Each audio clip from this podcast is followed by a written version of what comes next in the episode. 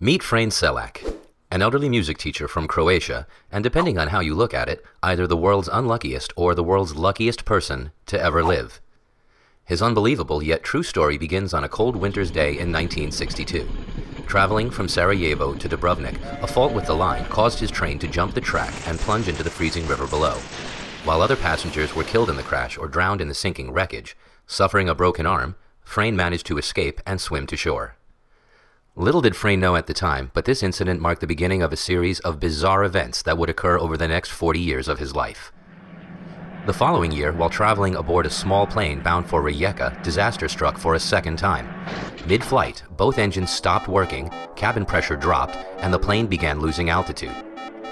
You might have thought that this was probably the worst thing that could have happened, but you'd be wrong. While the plane plummeted towards the ground, a malfunctioning door blew off, and poor Frane was sucked out of the aircraft. Tumbling through the air without a parachute, Frane must have thought he was a goner. But while the plane crashed into the side of a hill, killing all 19 on board, Frane somehow managed to land in a haystack and survived with only minor injuries. Another two years went by before Frane's next brush with death. This time, while traveling by bus, ice on the road caused the wheels to lock up and the vehicle skidded through the safety guard and into the valley below. Four passengers were killed, but not Frane. Tired, or perhaps terrified, of public transport, Frane began to travel mostly by car. But that didn't seem to help either. In 1970, his car engine burst into flames, but Frane was able to jump free before it exploded. Then, three years later in 1973, the fuel pump in his new car ruptured, causing another engine fire. But this time, the flames were blown straight at him through the air vents.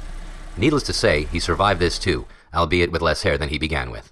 In 1995, he survived being hit by a bus and in 1996, a careless truck driver forced him off the side of a mountain road. His car plunged 300 feet and exploded in a ball of flames, but Frane wasn't in it. Having somehow jumped out of the window, he was found clinging to a tree some way down the cliff face. Now, Frane's story may have ended there, as since then, Frane hasn't been involved in any other death defying incidents. However, there is one last twist to this man's incredible story. In 2003, at the age of 72, Frane bought a lottery ticket, his first one in over 40 years. He won the jackpot, safely securing his place as the luckiest unlucky person to ever live.